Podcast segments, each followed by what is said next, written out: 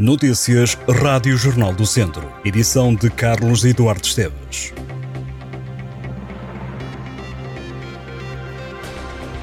A Câmara de Viseu está a estudar possíveis mudanças na concessão dos transportes públicos no Conselho.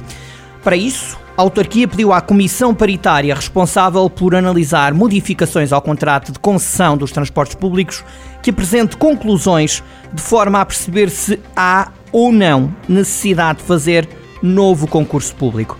A concessão do Serviço Público de Transportes de Passageiros Municipal, Mobilidade Urbana de Viseu, foi entregue em abril de 2019 por concurso público internacional à empresa Berrelhas, que se queixa agora de déficit na operação por causa da redução do número de passageiros. O presidente da Câmara de Viseu, Fernando Ruas, admite a possibilidade de um novo concurso no qual os operadores concorrem de forma mais realista.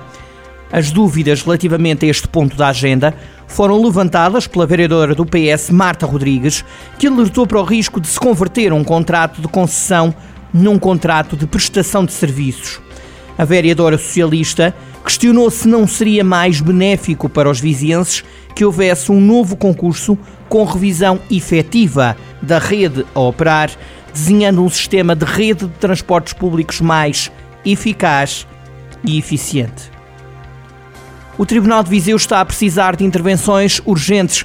O edifício comemorou 20 anos recentemente e não tem sido alvo de grandes melhoramentos.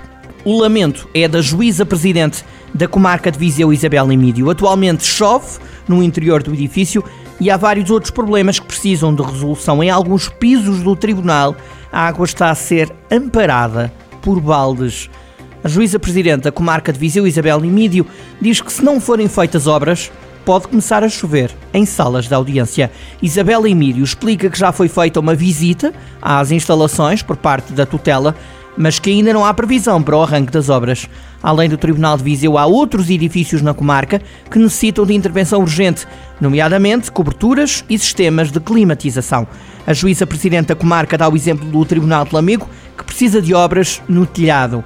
Esta não é uma situação nova e há muito que os responsáveis da comarca se fazem ouvir para que este problema seja resolvido.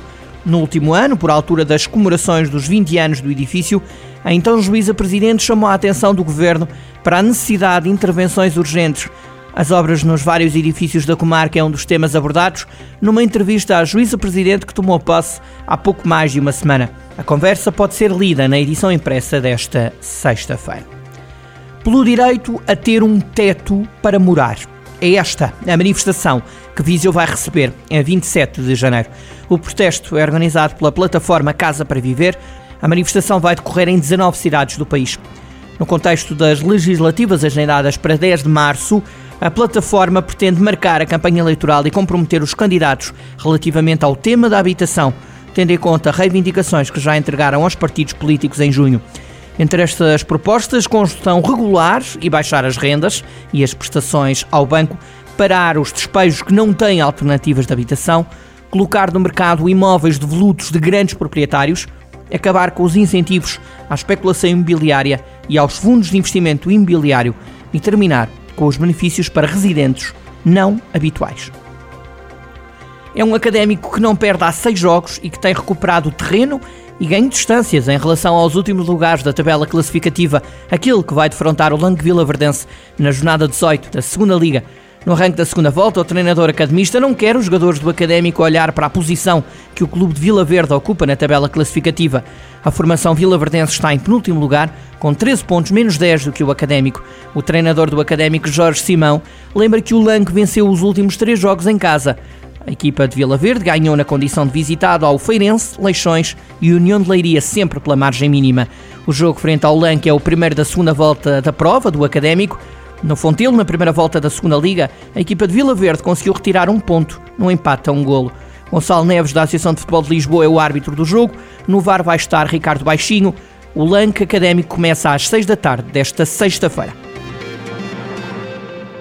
Estas e outras notícias em jornaldocentro.pt